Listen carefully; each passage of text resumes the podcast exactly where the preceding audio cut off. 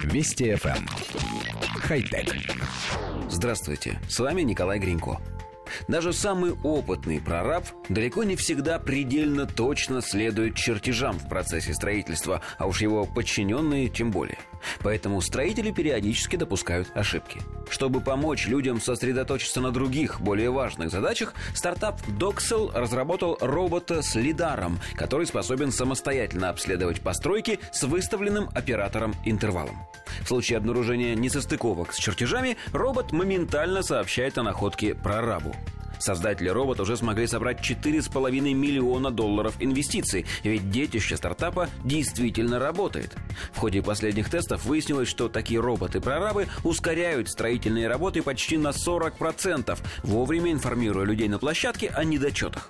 Помимо исправления ошибок, допущенных каменщиками, робот может помочь не сорвать сроки завершения строительства.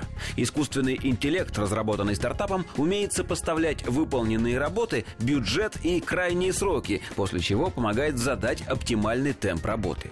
Робот способен ездить по заранее проложенному маршруту, карабкается по лестницам и балкам, поэтому во время обеда или ночью пара таких малышей запросто изучат строительный объект и составят полный отчет на основе полученных данных. Коллектив редакции нашей программы поясняет.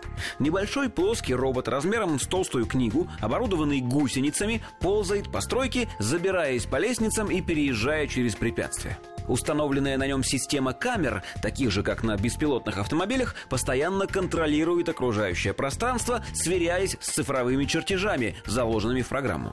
Как только система обнаруживает отклонение от проекта, она сигнализирует об этом руководителю строительства, после чего, по задумке авторов изобретения, все расхождения исправляются и стройка движется дальше ускоренными темпами.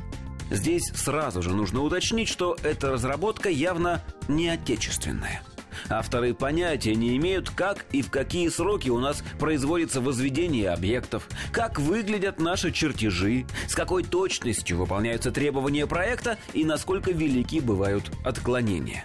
Вот если бы робот мог рассчитать, как закупить стройматериалы на втрое меньшую сумму, чем было выделено, и все равно построить здание, которое простоит до приемной комиссии и даже, может быть, немного дольше, вот тогда система была бы крайне востребована в отечественных условиях. А так нет. Хотя... Вести FM. Эм.